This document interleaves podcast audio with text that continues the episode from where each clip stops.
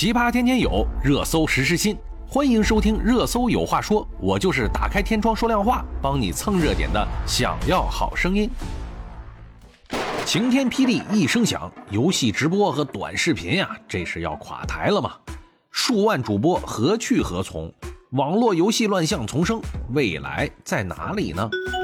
国家广播电视总局网络视听节目管理司、中共中央宣传部出版局关于加强网络视听节目平台游戏直播管理的通知正式出台了。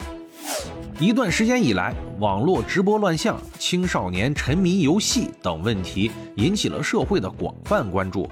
程序要采取有力措施予以严格规范。根据《未成年人保护法》和网络直播、网络游戏等相关管理规定，现在就有关工作通知如下：一、严禁网络视听平台传播违规游戏、网络影视剧、网络综艺、网络直播、短视频等各类网络视听节目，均不得直播未经主管部门批准的网络游戏。不得通过直播间等形式为各类平台的违规游戏内容进行引流。二、加强游戏直播内容播出管理，各网络直播平台，特别是游戏直播平台，应从内容设置、宣传互动等方面严格把关，加强对网络游戏直播节目的管理。切实把好导向关、内容关、宣传关，建立健全游戏直播节目内容的信息发布、跟帖评论、应急处置等管理制度，完善节目监看和舆情监测机制。三、加强游戏主播行为规范引导，各平台应引导主播与用户文明互动、理性表达、合理消费，共同维护文明健康的网络视听生态环境。网络主播应坚持健康的格调品味，自觉摒弃低俗、庸俗、媚俗等低级趣味，自觉反对流量至上、畸形审美、饭圈乱象、拜金主义等不良现象，自觉抵制有损网络文明、有悖网络道德、有害网络和谐的行为。四、严禁违法失德人员利用直播发声出镜。网络直播平台在主播和嘉宾选用上要严格把关，坚持把政治素质、道德品行、艺术水准、社会评价作为选用标准，对政治立场不正确、违反法律法规、违背公序良俗的师德师范人员坚决不用。五、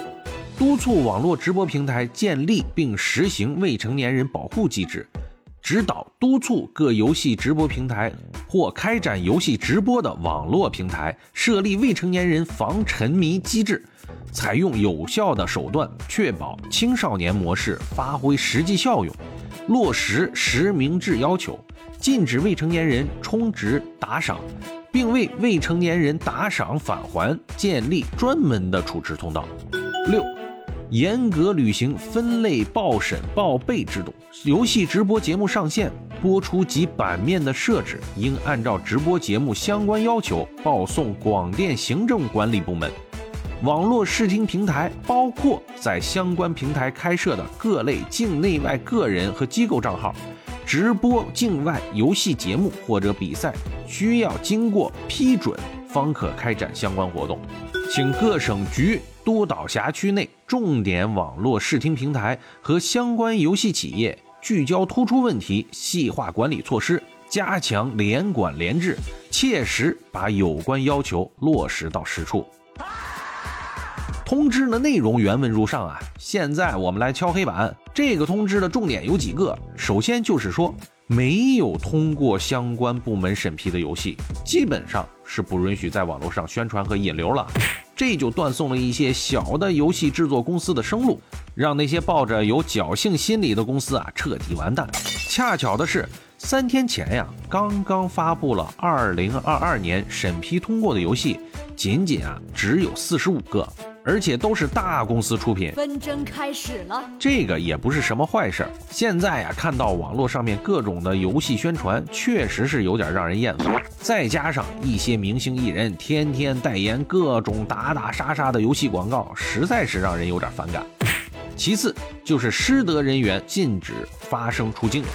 这下可好，之前被封杀断送了电视出镜的失德艺人，还能在网络上带带货，讨个生活。这下可好，网络上也不让你露头了。原来还以为自己是个流量大咖，这下可好，一下子还不如一个普通人，连出镜的机会都没有了。太难了。这也就严格要求了公众人物一定要爱惜自己的羽毛，不能有劣迹。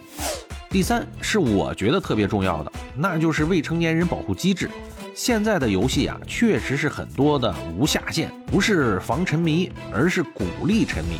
导致现在的未成年人心理和生理都受到了很大的影响。这个平台必须要出手了，不能让孩子们把游戏这个消遣当成了自己的未来。最后就是严格了境外游戏在国内的所有活动，并要求所有的直播、短视频和比赛都需要进行申请。这个措施首先对于净化网络、避免暴力、色情等内容传播是有好处的，同时也是对国产知识产权游戏进行了业态帮扶。以上就是大家关心的网络游戏传播大变革，希望在相关部门的引导下，能够给我们的网络更多的纯净蓝天，也能够指导大家更好的利用网络来丰富我们的生活。感谢收听热搜有话说，我们明天见。